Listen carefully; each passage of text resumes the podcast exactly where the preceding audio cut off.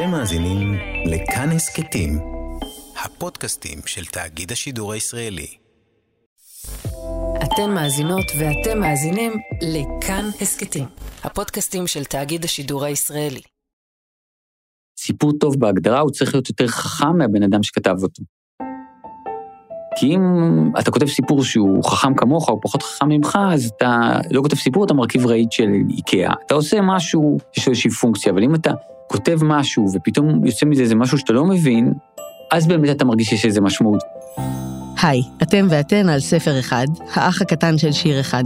אני מאיה קוסובר, ויחד נצלול לסיפורי ההולדת של ספרים ישראלים, וננסה להבין איך סיפור נולד. ואני מרגיש שהסיפור הזה, על הוואן, על הסיפור הראשון, הוא הגיע מהתחושה הזאת שהרגשתי שאני לא שייך, ושאני לא מובן ולא מבין. זה הסופר אתגר קרת. והסיפור הזה בעצם בתוכו אמר, אתה יכול להיות מובן, וחובתך למצוא את המקום הזה, ואם אתה יודע לרתך, אז תמצא צינורות, ואם אתה יודע לכתוב סיפורים, אולי תכתוב סיפורים.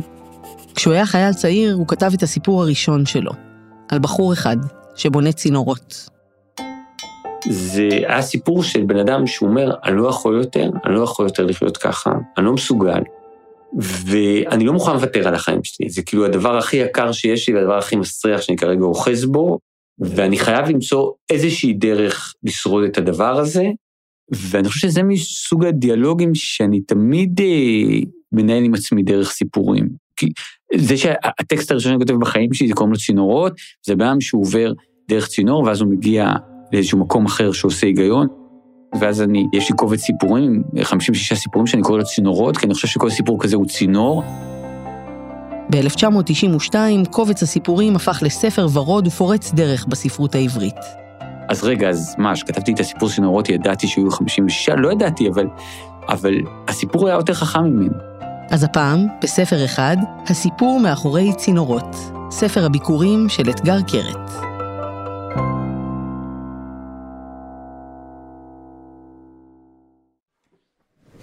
רגע, נעשה את זה גם על מצב טיסה, כי שכחתי לעשות קודם.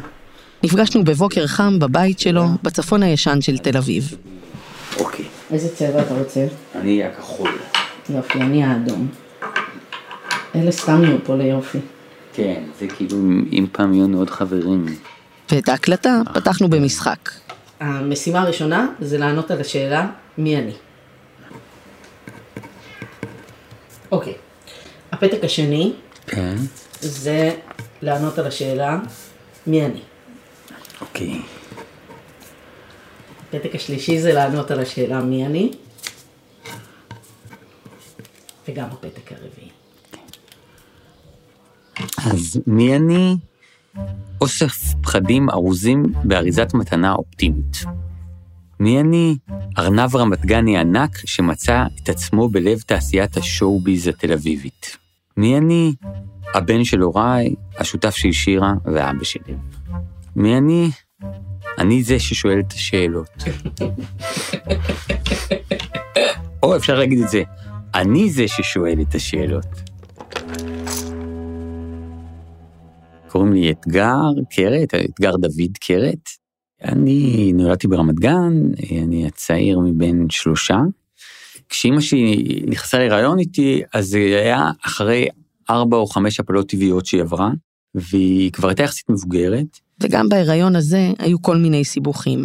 חבל הטבור היה כרוך סביב הצוואר של העובר. והרופאים נפגשו עם אמא שלי ואמרו לה, תשמעי, אין מצב שכאילו הילד יחיה, אז אנחנו מציעים לעשות איזה מסוג של גרידה כזאת, כי זה יסכן אותך הכי פחות. אורנה, אימא של אתגר, סיפרה שבלילה, אחרי הפגישה עם הרופאים, היה לה חלום.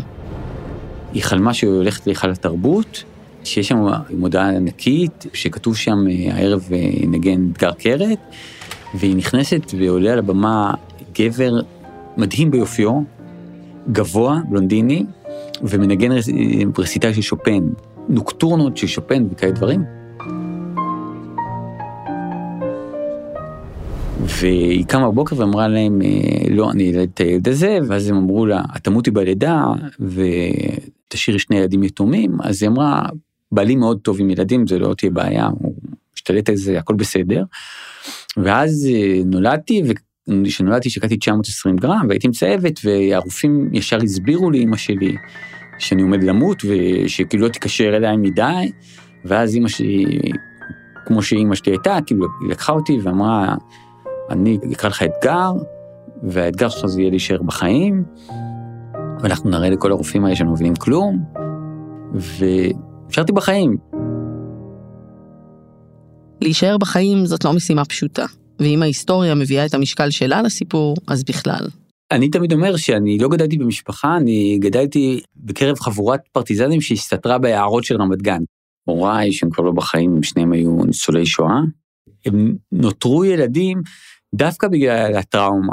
את יודעת, זה כמו שאתה פג, אתה לא משלים תהליך הלידה. עכשיו, אני אומר שאתה ילד מלחמה, אתה לא משלים את תהליך ההתבגרות, אז אתה תמיד תישאר באיזשהו מקום ילד. להורים שהיו תכונות מאוד מאוד ילדיות, ולא הייתה שם את ההיררכיה הברורה הזאת, זאת אומרת, אנחנו היינו פרטיזנים. וכיאה למשפחת פרטיזנים, לבית שלהם היו חוקים משלו. קצת אחרים מהדינמיקה המשפחתית המסורתית. אורנה, אימא של אתגר, שהתייתמה כשהייתה ילדה במלחמה, תמיד אמרה לו, אני לא ממש יודעת איך אימהות אחרות עושות את זה. אז היא כאילו אמרה, אנחנו נאלתר, והיא תמיד אמרה, כשהייתי ילד קטן, היא אמרה, אם משהו נראה לך לא בסדר, תגידי, כי אני לא ממש יודעת. כאילו הכלל המרכזי היה שיש את המשפחה ויש את העולם, ובעולם יש אנשים נחמדים, בחלקם אנשים לא נחמדים, ואנחנו המשפחה כאן כדי לעזור לבני המשפחה לחיות בעולם כמו שהם רוצים. מותר לשקר, אבל אסור לפגוע באנשים אחרים, ומעבר לזה, מה שאתם רוצים, מביאים את זה למשפחה, וכמו שהפרטיזנים מפוצצים את uh, מסילת הברזל, נביא את כל המשפחה, ואתה עכשיו לא רוצה ללכת לבית ספר ארבעה חודשים? אוקיי, בוא נחשוב איך סוגרים את הפינה הזאת. הילד שהשכנים הציג לך, חכה שנייה, אני הולכת להביא את הדוקרן. עכשיו, עכשיו, העניין הוא באמת, זאת אומרת, זה ממש היה איזו תחושה של כמו מאפיה או חמולה, שזה מקום באמת... אה, מאוד מאוד בטוח, מאוד מאוד חם, ושמאוד לא לוקח ברצינות העולם. מצד אחד יש את החרדה השואתית ושצריך להתקיים, אבל מצד שני, אם המורה אמרה, השוטר אמר, הרופא אמר, בסדר, כאילו אנשים אומרים. התפיסה היא שכאילו המלחמה היא חידדה מה חשוב, ומה שחשוב זה משפחה ואנשים הקרובים לך וחברות, וגם היא חידדה מה שלא חשוב, שזה לא חשוב אה, נניח אה, כבוד, או המעמד החברתי שלך, או כל הדברים האלה, כי זה בשנייה הולך. ואז בעצם כאילו בוא נתמקד בדברים החשובים, ובדברים הלא חשובים בוא נעשה כאילו שאכפת לנו, כי כאילו ככה כל השכנים מתנהגים, אבל בינינו, כשאני סוגר את הדלת, כאילו זה סתם שטויות. לפער הזה, בין מה שהיה חשוב באמת לבין מה יגידו השכנים, היו די הרבה ביטויים ביום-יום. מי העניין הזה שנניח אמא שלי אמרה, שאם יורד גשם לא הולכים לבית ספר, כי עם כל הכבוד לא מלמדים אותך משהו מספיק חשוב כדי להירטב עבורו. עם העניין הזה שאבי, שהוא כל שבע שנים החליף מקצוע, אידיאולוגית, כי הוא אמר, בגלל שהוא שרת המלחמה, אז הוא אמר, אני לא רוצה לחיות חיים אחד, אני רוצה לחיות הרבה חיים. מה היו נגיד העבודות שאבא שלך היה מחליף כל שבע שנים? הוא היה אה, חשמלאי בניין, הייתה לו סוכנות להפצת סיגריות, הוא ניהל את המזנון בבריכת גורדון, עשה כל מיני דברים לא ברורים שקשורים לנדל"ן, זאת אומרת, בעצם כאילו היה לו מעט כסף, אז הוא היה קונה דברים והיה מוכר אותם. היו אנשים שחשבו שהוא סוכן מוסד, והיה ילד מהכיתה של אתגר, שהיה בטוח שאבא שלו רק עולה ויורד את רחוב ביאליק כל יום, כל היום, ואומר שלום לאנשים. עכשיו, זה נע בין מקצועות שהוא היה מאוד מוכשר בהם, ואז פתאום היינו נוסעים לחו"ל, לבין אה, משהו שהוא היה פחות טוב בו, והוא פשט את הרגל נניח, שאת, זה כאילו מתנודות נורא נורא חזקות, גם ברמה הכלכלית, שזה ברמה שאני יכול ללכת הביתה ולהגיד, אבא, תגיד, אה, אנחנו עשירים עכשיו או עניים עכשיו? והוא אומר, עניים, אבל אני מקווה עוד חודשיים יהיה בסדר.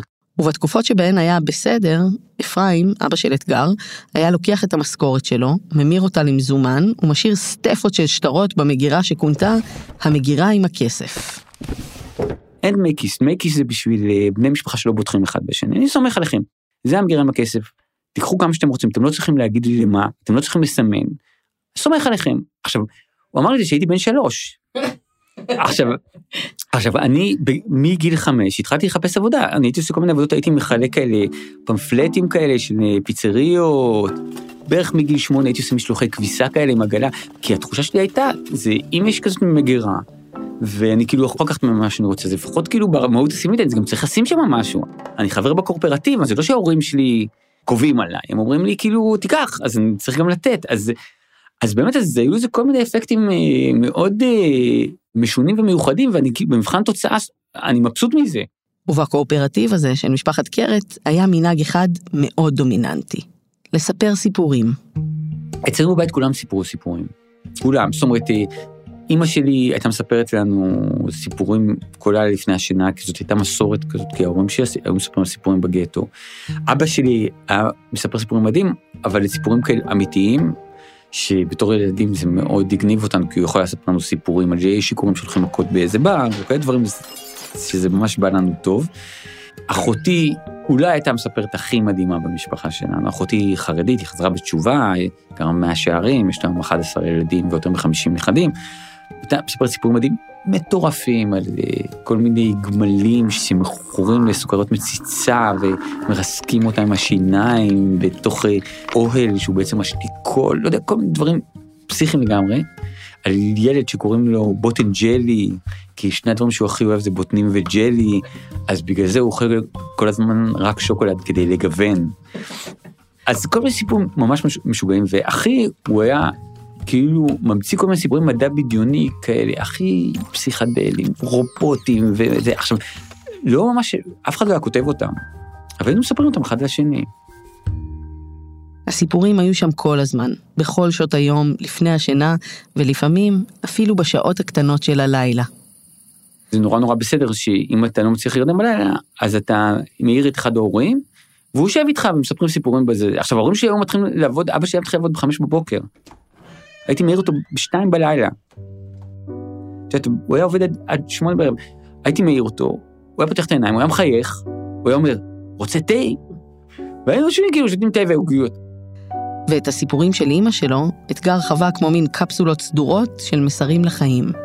קצת כמו משלים, כאילו, אני אחר כך הייתי יושב והייתי אומר, מה זה אומר? כאילו, מה זה אומר? לילה אחד, כשאתגר היה בן חמש בערך, אימא שלו סיפרה לו על היום שבו היא והמשפחה שלה ברחו מהעיירה מושצ'ונוב לכיוון ורשה. אז היא אמרה שכאילו אמרו שגרמנים באים ושהם הולכים להרוג את כולם. ואז כשהם ברחו, אז אימא שלה היה תינוק על הידיים והיא הייתה עדה קטנה, אז הם התקדמו לאט, ואנשים אחרים שהם ראו אותם כזה לפניהם, אז התרחקו, כי הם רצו מהר. ואמרה שמרחוק היא ראתה משהו שנראה כמו שעון קיר, שהוא עובד, שהוא ממשיך כזה להתקדם, שזה היה איש שהוא קשר שעון קיר על הגב, כי הוא רצה לשמור אותו.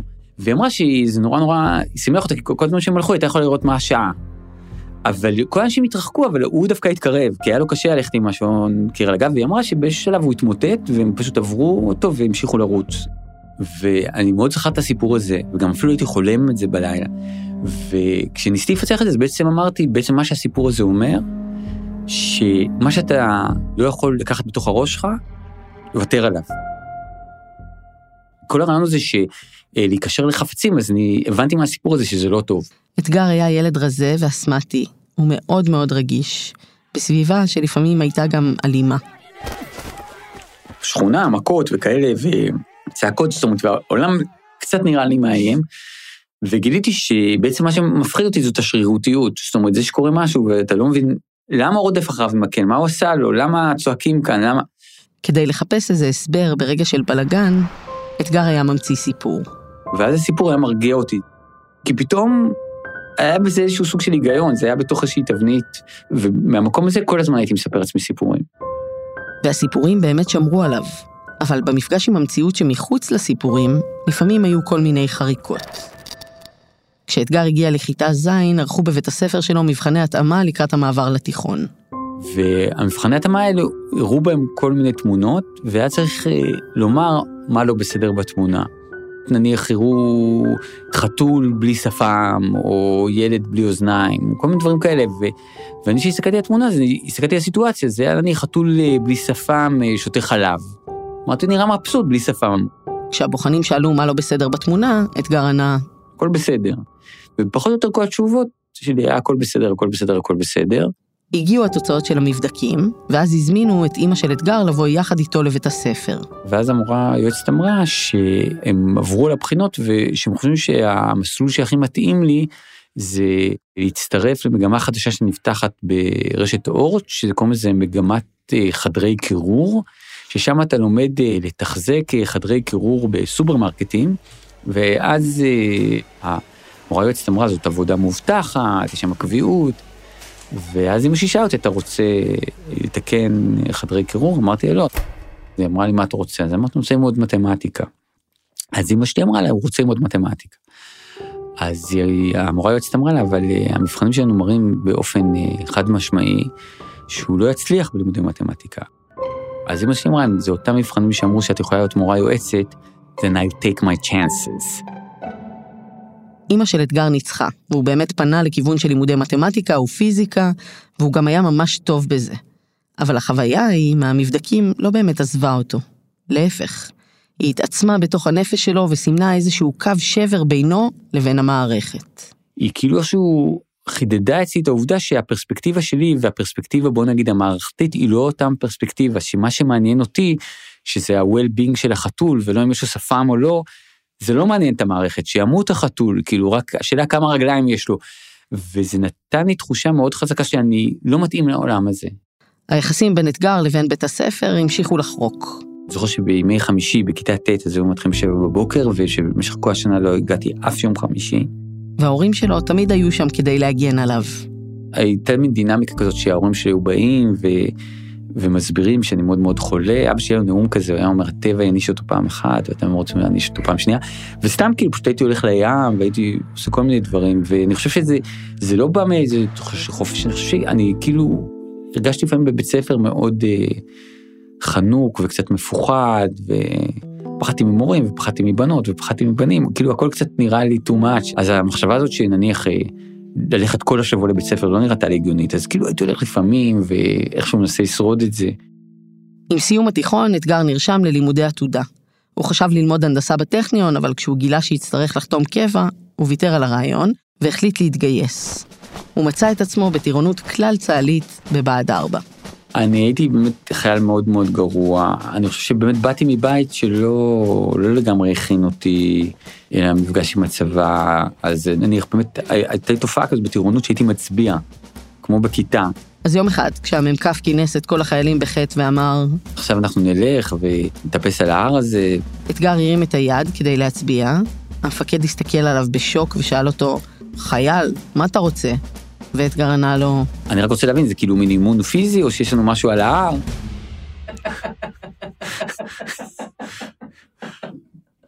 כן. והיה לי גם דבר כזה שנניח לפעמים הייתי מבקש אה, נימוקים. זאת אומרת שהמון פעמים המפקדים היו אומרים משהו, נניח הם היו אומרים עכשיו תזחל בבוץ, כאילו, אז הייתי אומר, "אה, בשמחה, למה? וזה ממש היה מייצר איזה חיכוך מאוד מאוד קיצוני בין, ביני לבין המחלקה, וגם בכלל קראו לי אתגר, אז נורא אהבו להגיד אתגר, יש לך אתגר ללכת לנקה את השירותים, וכל מיני דברים כאלה.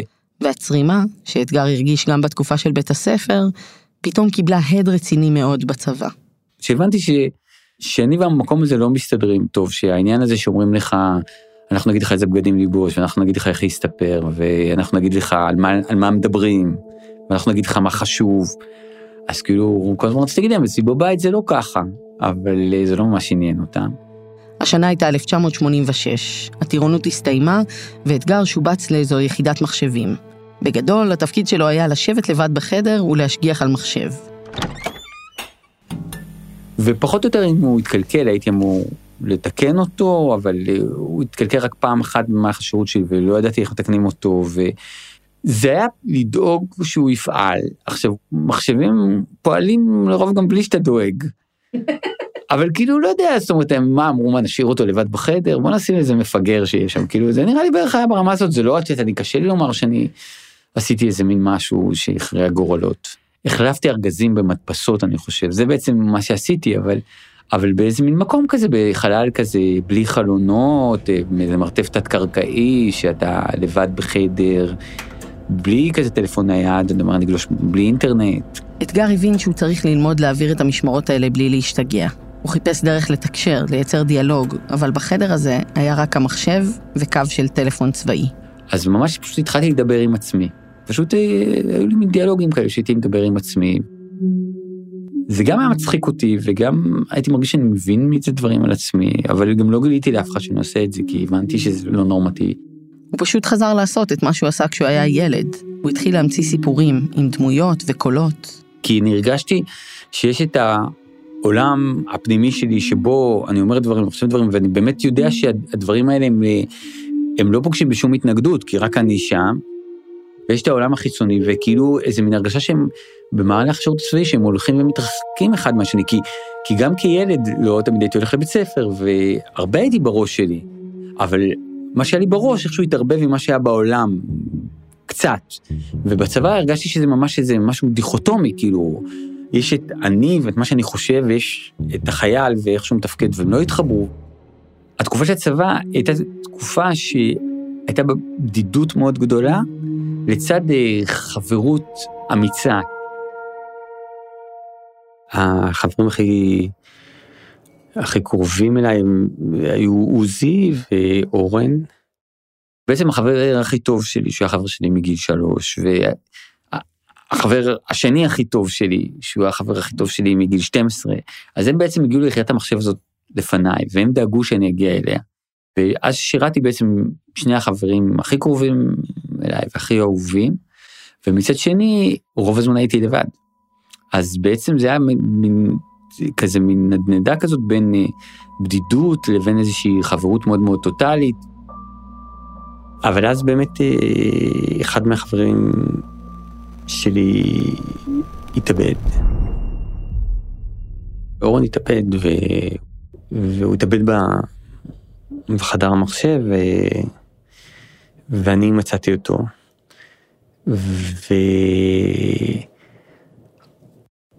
ופתאום היה משהו ב...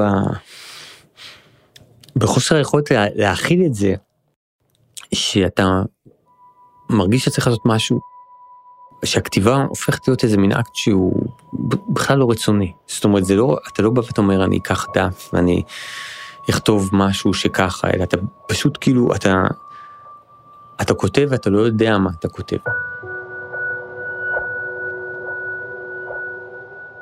נורא קשה לי כאילו לדמיין איך זה להישאר אחרי זה לשרת שם. זה היה מאוד קשה. זה, לי זה היה מאוד מאוד קשה. תראי, בעצם העובדה שאתה בעצם נמצא בחלל מאוד מאוד קטן, שזה חלל שבו אתה מצאת את הבן אדם שאתה אוהב בעולם גוסס, ו... ובעצם אתה יושב בחדר הזה לבד, אז אתה בעצם, אתה עושה כזה מין ויפאסנה על הטראומה שלך, כאילו בכל משמרת ומשמרת. אז יום אחד הוא ישב שם בחדר הסגור, שוב, רק הוא והמחשב, והוא התחיל לרקום סיפור על בחור אחד שממש רוצה להיעלם. אז אמרתי, זה מעניין לכתוב את זה. וככה בעצם כתבתי את הסיפור הראשון שלי, צינורות. כשעליתי לכיתה ז', בא אלינו לבית הספר פסיכולוג ועשה לנו מבחני התאמה. הוא הראה לי 20 תמונות שונות בזו אחר זו, ושאל אותי מה לא בסדר בהן. הן כולן נראו לי בסדר גמור, אבל הוא התעקש והראה לי שוב את התמונה הראשונה עם הילד. מה לא בסדר בתמונה? שאל בקול עייף. עניתי לו שהתמונה בסדר גמור. הוא נורא התרגז ואמר, אתה לא רואה שלעד בתמונה אין אוזניים? האמת היא שעכשיו, כשהסתכלתי שוב על התמונה, באמת ראיתי שלעד אין אוזניים, אבל התמונה עדיין נראתה לי בסדר גמור. הפסיכולוג הגדיר אותי כסובל מבעיות תפיסה חמורות, ושלח אותי לבית ספר לנגרות. בבית הספר התברר שאני סובל מאלרגיה לנסורת, והועברתי למגמת רתחות. הייתי בכלל לא רע במקצוע, אבל לא נהניתי ממנו. לומר את האמת, לא נהניתי משום דבר במיוחד. אחרי שגמרתי ללמוד, התחלתי לעבוד במפעל לצינורות. המנהל שלי היה מהנדס מהטכניון, בחור מבריק. אם היית מראה לו תמונה של ילד בלי אוזניים או משהו כזה, הוא היה עולה איזה חת-שתיים. אחרי שעות העבודה הייתי נשאר במפעל, ובונה לי צינורות מעוקלים כאלו, שנראו כמו נחשים מקורבלים, והייתי מגלגל דרכם ג'ולות. אני יודע שזה נשמע אידיוטי, אפילו לא נהניתי מזה, אבל בכל אופן המשכתי. ערב אחד בניתי צינור שהיה ממש מורכב, עם המון עיקולים וסיבובים, וכשגלגלתי את הג'ולה דרכו,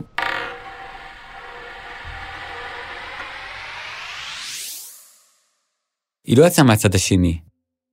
בהתחלה חשבתי שהיא נתקעה באמצע, אבל אחרי שניסיתי לגלגל פנימה עוד איזה 20 ג'ולות,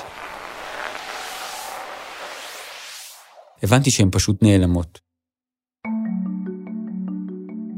אני יודע שכל מה שאני אומר נשמע קצת מטופש, וכולם יודעים שג'ולות לא נעלמות, אבל כשהסתכלתי על הג'ולות שנכנסות לצינור מצד אחד ולא יוצאות מהצד השני, זה אפילו לא נראה לי מוזר. זה נראה לי פשוט בסדר גמור. ואז החלטתי שאבנה לי צינור גדול בדיוק לפי אותו דגם, ואשחק דרכו עד שיעלם. כשחשבתי על הרעיון הזה הייתי כל כך שמח שהתחלתי לצחוק. אני חושב שזאת הייתה הפעם הראשונה בחיים שלי שצחקתי. מאותו יום התחלתי לעבוד על הצינור הענק. כל ערב הייתי עובד עליו, ובבקרים הייתי מחביא את החלקים במחסן. לקח לי 20 יום לגמור לבנות אותו. בלילה האחרון לקח לי חמש שעות להרכיב אותו, והוא תפס בערך חצי אולם. כשהסתכלתי עליו מושלם ומחכה לי, נזכרתי במורה שלי לסוציולוגיה שאמרה פעם שהאדם הראשון שהשתמש במקל לא היה החזק ביותר בשבטו, או החכם ביותר. הם לא היו צריכים מקלות, אלא פשוט זה שהיה זקוק למקל יותר מכולם כדי לשרוד ולחפות על חולשתו. אני לא חושב שהיה עוד אדם בעולם שרצה להיעלם יותר ממני, ובגלל זה אני המצאתי את הצינור. אני, ולא המהנדס הגאון ההוא מהטכניון שמנהל את המפעל. התחלתי לזחול בתוך הצינור כשאני לא יודע מה יחכה לי מהצד השני. אולי היו שם ילדים בלי אוזניים שיושבים על גבעות של ג'ולות. אולי. אני לא יודע מה בדיוק קרה אחרי שעברתי נקודה מסוימת בצינור. אני רק יודע שעכשיו אני כאן. אני חושב שעכשיו אני מלאך, זאת אומרת, יש לי כנפיים ועיגול כזה מעל הראש, ויש כאן עוד מאות כמוני. כשהגעתי לכאן, הם ישבו ושיחקו עם הג'ולות שגלגלתי דרך הצינור כמה שבועות קודם. תמיד חשבתי שגן עדן זה מקום בשביל אנשים שהיו טובים כל החיים שלהם, אבל זה לא ככה. אלוהים יותר מדי רחום וחנון כדי שיחליט החלטה כזאת.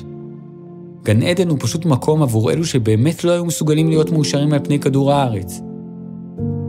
הסבירו לי כאן שאנשים שמתאבדים חוזרים בחזרה לאדמה לחיות את חייהם מחדש. כי העובדה שלא היו מרוצים בגלגול אחד, לא אומרת שלא ימצאו את מקומם באחר. אבל אלו שלא מתאימים באמת לעולם, מוצאים את דרכם לכאן. לכל אחד יש את הדרך שלו לגן עדן. יש כאן טייסים שכדי לבוא לפה ביצעו לופ בדיוק בנקודה מסוימת במשולש ברמודה. נמצאות כאן עקרות בית שעברו דרך החלק האחורי של ארון הכלים שלהן כדי להגיע הנה. ומתמטיקאים שמצאו במרחב עיוותים טופולוגיים והצליחו להשתחל דרכם לפה.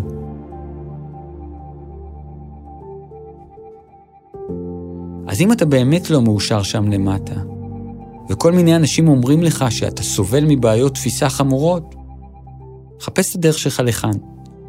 וכשתמצא, תביא איתך קלפים. כי כבר די נמאס לנו מהג'ולות. כל הסיפור הזה הוא מתמצת לעצה אחת פשוטה. חבר, אם אתה לא תתחיל לכתוב סיפורים, נראה לי שתגמור ממש רע. זאת אומרת, באמת, זאת אומרת, זה או שתכתוב סיפורים, או שאתה תולה את עצמך. זה כאילו אם הייתה איזושהי זרימה ביני לבין העולם, זאת אומרת שאני מוציא וחוזר ומוציא וחוזר, אז פתאום הגעתי לצבא וכאילו, סוכת, סגרו את השיבר, אין שם, כאילו, לא עובר, ו, ואז במקום הזה באמת אה, הכתיבה הייתה כאילו איזושהי הודעה בחוסר אונים. זה שיש שם איזשהו, איזשהו קטע שהגיבור בונה את הצינור שדרכו הוא יכול לעבור לעולם אחר, אז הוא אומר, אה, אני נזכרתי מה שהמורה שלי סוציולוגיה אמרה, אגב, אני אף פעם לא למדתי סוציולוגיה ואף מורה לא אמרה לי את זה, אבל שהאדם אה, הראשון שהשתמש במקל, הוא לא היה הבן אדם החזק ביותר או החכם ביותר, הם לא היו זקוקים למקלות. אבל זה שהיה זקוק למקל יותר מכולם כדי לשרוד ולחפות על חולשתו, אה, הוא היה הראשון שהרים את המקל. עכשיו, אני חושב שבסיפור הגיבור אומר, בגלל זה אני בניתי את הצינור. אבל כשאני כתבתי את זה, אני אמרתי, אני כותב עכשיו, לא כי אני כותב הכי יפה, לא כי אני מבין הכי הרבה, אני כותב עכשיו כי אין לי ברירה. אני עכשיו אה, נכנס לעולם הזה לא מפאת כישרוני, לא בגלל שיש לי מה להנחיל, אלא כי אין לי מה לחפש מחוץ לעולם הזה, כי אם אין לי את האחיזה הזאת, אז אין לי. אתגר היה יושב שעות במשמרות האינסופיות וכותב סיפורים. בהתחלה בכתב יד משובש, שאחר כך הוא לא תמיד הצליח לקרוא, עד שהוא עבר להשתמש ב-PC הצבאי הקטן שעמד ליד המחשב הגדול שהוא שמר עליו. וזה נהיה קצת אובססיבי, אז גם כתבתי כשהייתי חוזר הביתה. את המון פעמים בכתיבה לקחתי את הדרך שלא נלקחה. ואני חושב שגם אחרי שחבר שלי כבר מת, אז היה לי את הצורך הזה כאילו שתהיה לי את התשובה הזאת שתשאיר אותו חי. שאני אצליח להגיד את הדבר הזה, ש... שאם אני אגיד אותו, אז הוא לא יתאבד. מבחינת הזמנים זה לא מסתדר, אבל בכתיבה הכל מסתדר. ואני חושב ש... שאולי רציתי באיזשהו מקום לכתוב את זה ולהראות את זה לחברים שלי, לאחי, כדי לייצר איזשהו סוג של אה, לגיטימציה לזה, זאת אומרת, כדי לראות שהם קוראים את זה והם לא אומרים לי, אתגר, אנחנו צריכים לאשפז אותך או משהו כזה. הוא השתמש במדפסת שהייתה בבסיס כדי להדפיס את צינורות, הסיפור הראשון שלו. וכשהוא חזר הביתה, הוא לקח אותו כדי להראות לאחיו הגדול נמרוד. כשאתגר הגיע אליו, הם יצאו לסיבוב עם הכלב ברחוב בן יהודה, ובזמן הזה נמרוד קרא את הסיפור וממש אהב אותו. ואז הוא שאל אותי אם יש לי עוד עוד אה, עותק של הסיפור, אמרתי לו כן, ואז הוא באמת התכופף והרים את הקקי של הכלב, ו, ואני חושב שבעצם אה, מה שאני הבנתי מיד באותו רגע, זה שיש את הדף המודפס ויש את הסיפור שהוא איכשהו נמצא בלב או בתודעה של האנשים שקוראים אותו, ושזה לא אותו דבר.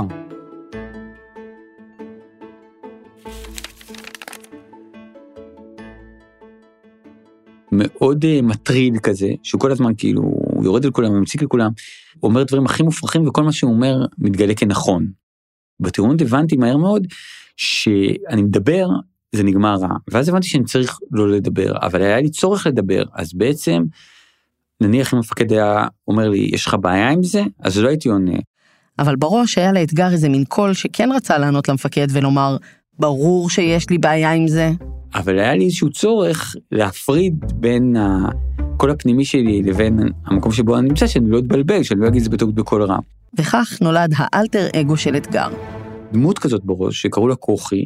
אחד שההורים שלו ממש רצו שתיוולד להם בת. ואז כשהוא נולד אז הם קראו לו כוכבה, והוא קיצר את זה לכוכי, והכוכבה הזה הוא כאילו מסתובב בצבא, הוא גם, הוא, זה מתרחש בזמן מלחמת לבנון, כי אחרי מלחמת לבנון, והוא פשוט... אה, הוא כל כך עוצמתי שהוא כאילו כל המערכת אה, לא לא יכולה עליו זאת, זה ברמות כאילו אני אומר זה כבר לא ברמות העולם זה כבר ברמות הסיפור הוא שם איזה שלב שהוא מאיים על המפקד שלו שהוא אומר לו אתה תתעסק איתי אני אדאג שהשם שלך יופיע תמיד בשגיאות כתיב.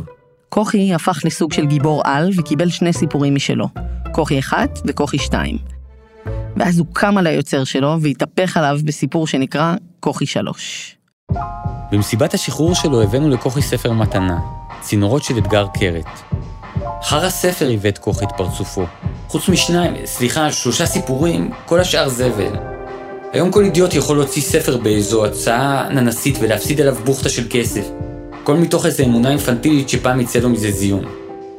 האמת היא שכוכי די צדק, והסיבה היחידה שעקיבא קנה את הספר הייתה בגלל שהיה מוזל.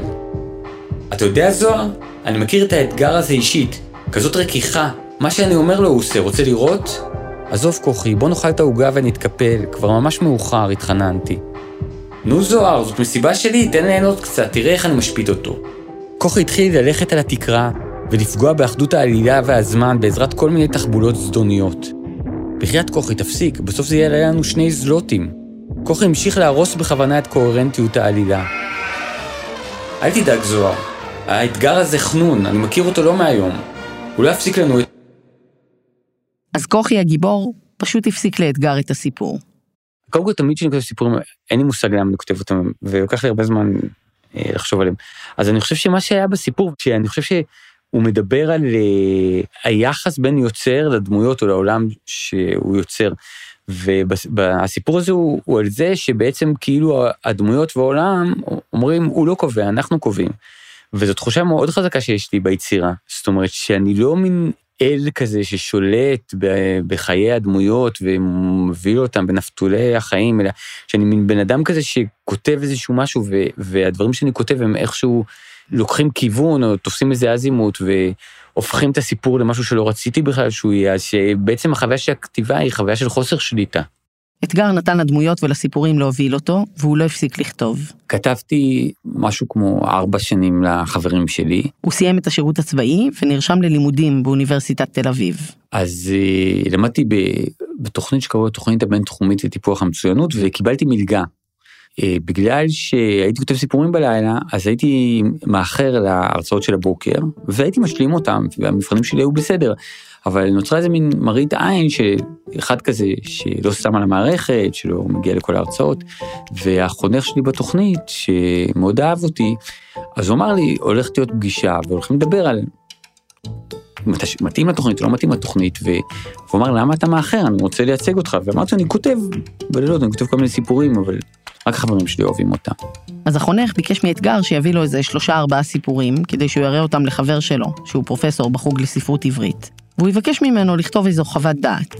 אז אמרתי ומה אם הוא לא אוהב אותם? אז הוא אמר, אז הוא לא אוהב אותם, זו אוניברסיטה, הוא לא יכתוב שזה חרא, הוא יכתוב שזה פוסט מודרני, זה חתרני, יהיה לי משהו. אמרתי לו, בטח, נתתי לו כמה סיפורים, הוא באמת החבר שהוא כתב במכתב שזה פוסט מודרני וחתרני.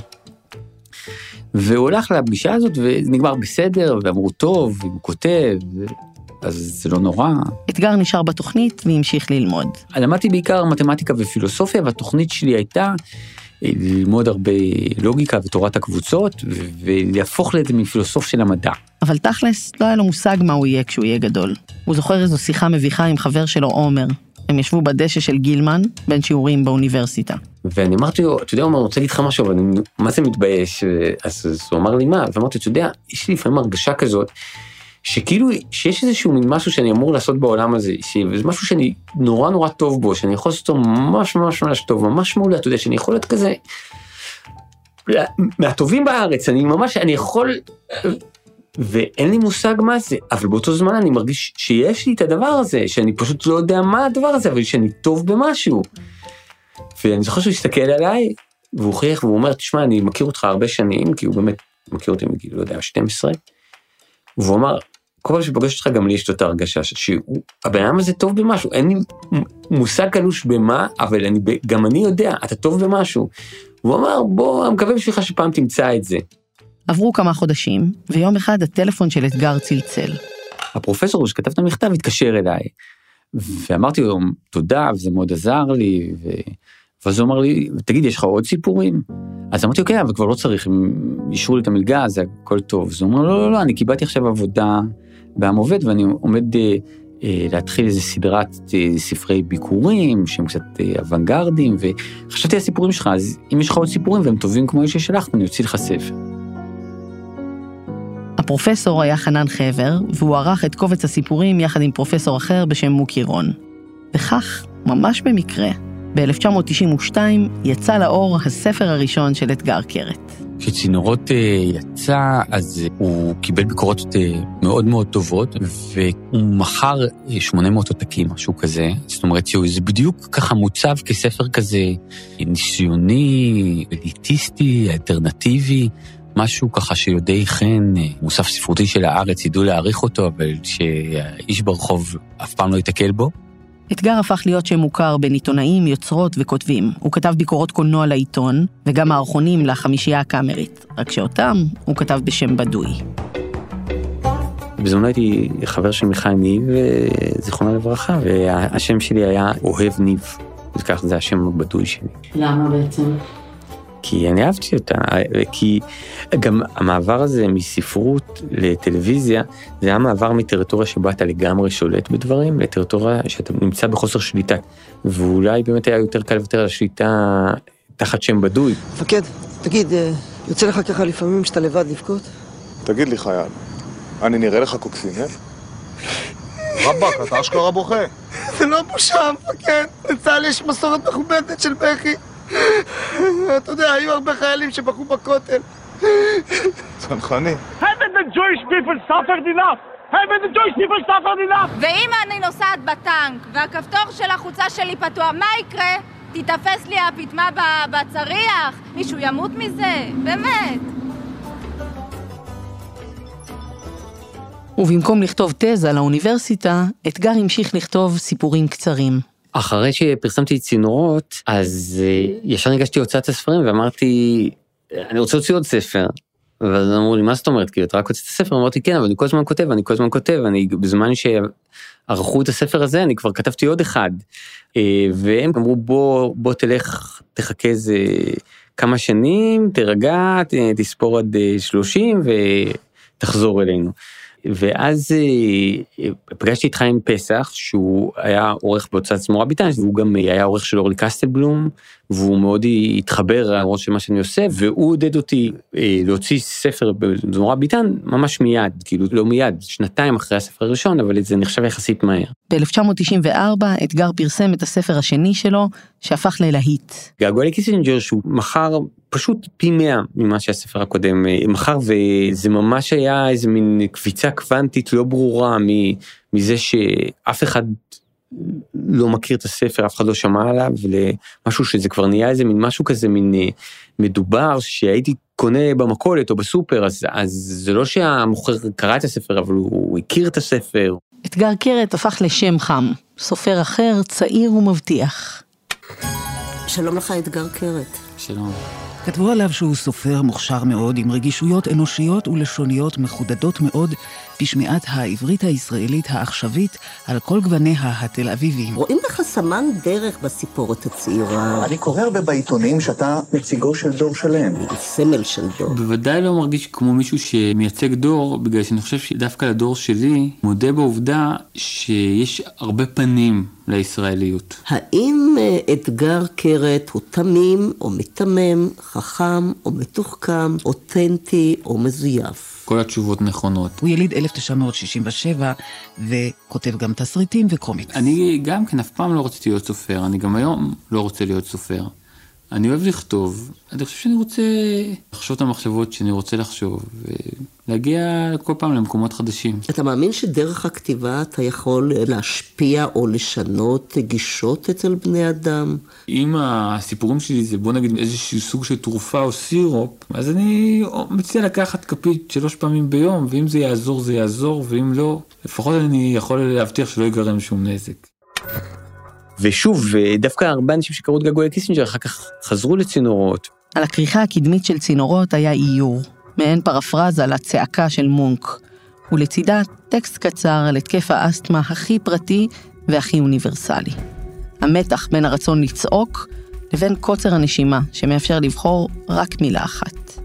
ובפנים 56 סיפורים קצרים, ביניהם אלוהים הגמד. ערבי עם שפם, אף אחד לא מבין את הקוונטים. שלמה הומו כוסל הומו, בלטה. מפלצת הששבש, אני ואנט מזדיינים בגיהנום. חובזה אני ולודוויג הורגים את היטלר בלי סיבה, או אביב ברלינאי. ועוד. הרוח של תחילת שנות ה-90 בישראל מנשבת בהם. אלה השנים שאחרי מלחמת לבנון הראשונה ואחרי האינתיפאדה הראשונה, השמאל בשלטון והסכמי אוסלו ברקע. אנחנו בתור חברה היינו חברה מאוד אה, כוחנית, מצ'ואיסטית, מקפחת, נאבקנו על עצמאותנו, את יודעת, אבל זה הכל היה בגלל שאת יודעת, כל הערבים האלה מסביב רצו להרוג אותנו. אז באו התימנים, אז אה, דחפנו אותם במעברה, נו, מה אתם עושים, יורים עלינו. עכשיו יש הסכמי אוסלו, יש שלום, כבר לא נריב עם הפלסטינאים, זה כבר לא המצב הזה של הפיקוח נפש ודוחה חיים כזה. בוא נדבר עכשיו על זכויות נשים, בוא נדבר עכשיו על לדבר יפה לילדים, בוא נדבר עכשיו על זה שלא חונים על המדרכה ככה, כי אולי מישהו רוצה לעבור עם עגלה. אנחנו כאילו יצאנו לאזרחות, אנחנו כבר לא נאבקים על קיומנו, אפשר להתחיל לדבר והכול. אני באמת מרגיש שיש איזשהו משהו בתקופה הזאת, שזו תקופה שהיא מאפשרת דקונסטרוקציה מתוך איזשהו ביטחון במבנה הקיים. זאת אומרת, שאתה בא ואתה אומר, אוקיי, בוא אה, קצת נעקם, קצת נשבור, קצת נסתכל מה יש מאחורי המקרר, כי הכל עובד. ואז אפשר גם לערער על המובן מאליו. מותר לדבר על זיכרון השואה, על הצבא, על הסכסוך הישראלי-פלסטיני, ואפשר גם לשחוט פרות קדושות. אצלי כמעט תמיד בתהליכים האלה של השבירת טאבואים, אז אף פעם לא יוצא מזה משהו טוב, אבל אה, כמעט תמיד יוצא מזה משהו מאוד אנושי. ואני חושב שה, שהמקום הזה שבו אתה יכול לעמוד מול בן אדם ולבוא ולהגיד, אה, הוא חרא של בן אדם, אבל הוא בן אדם, זה מקום ש... ש... שאנחנו זקוקים לו, כי אנחנו הרבה פעמים אה, נוטים לשכוח את זה.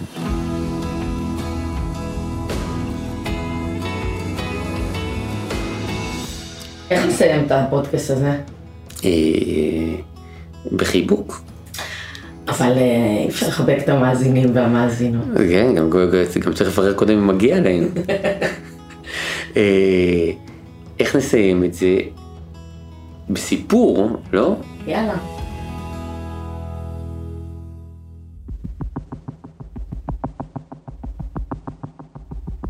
כשיש לך התקף אסתמה, אין לך נשימה. כשאין לך נשימה קשה לדבר. המשפט שלך חסום על ידי כמות האוויר שאתה מסוגל להוציא מהריאות.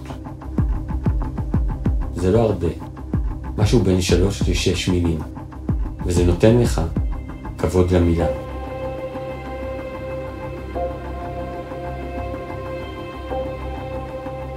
אתה עובר בין ערימות המילים שעולות לך בראש, בוחר את הכי חשובות, וגם הן עולות לך. לא כמו אנשים בריאים שמוציאים את כל המילים שהצטברו להם בראש כמו שמוציאים אשפה. כשמישהו בזמן התקף אומר, אני אוהב אותך, אותך, יש הבדל, הבדל של מילה.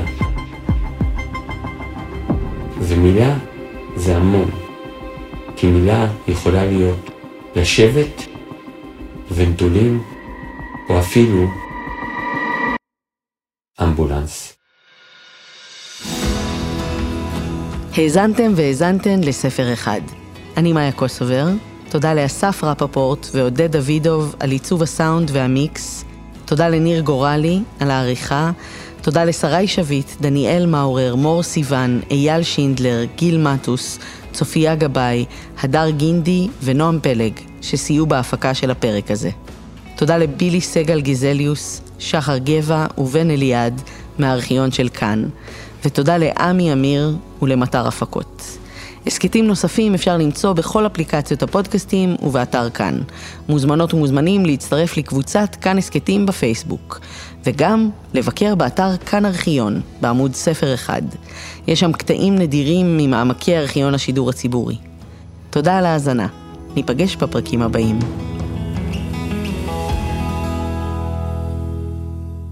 אתגר, יש לי שאלה אחרונה לסיום. יש אצלך הפרדה בין החיים לסיפורים? אני חושב שהחיים זה סיפור בז'אנר מסוים כזה, לא כזה מ non-fiction. אני חושב שהמסננת הזאת שדרכה אתה רואה את החיים כסיפורים או כעלילות, אז היא מתפקדת גם כשאני יושב להמציא סיפור וגם כשאני יוצא לרחוב. אבל האמת היא שאף לא חשבתי על זה קודם, אבל עכשיו שאני חושב על זה, אז האמת היא שאין ממש הבדל, לדעתי, בין החיים לסיפורים. זאת אומרת, מלבד זה ש... שהחיים, שהחיים קורים באמת.